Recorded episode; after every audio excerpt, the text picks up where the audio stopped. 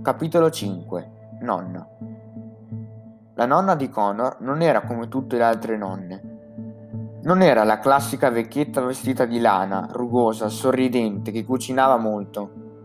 La nonna di Connor portava taglieur e si tingeva i capelli. Inoltre lavorava ancora.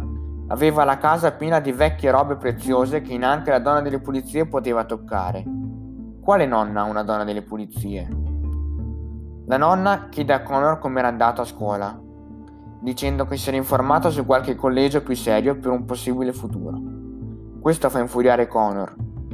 Mentre il ragazzo è in cucina a lavare i piatti, il nonno lo blocca, dicendogli che devono fare un discorso. Connor sbotta, dicendo che la sua presenza in quella casa è inutile e che sua madre sta sempre male i primi giorni dopo la terapia, ma poi sarebbe guarita e lei doveva tornarsene a casa. La nonna di Connor era molto arrabbiata Così disse la verità al nipote. Doveva andare a vivere da lei. Connor rimase come pietrificato al pensiero di dover abbandonare la madre e di andare a vivere come la nonna, ma fu interrotto dai suoi pensieri sentendo i conati della madre.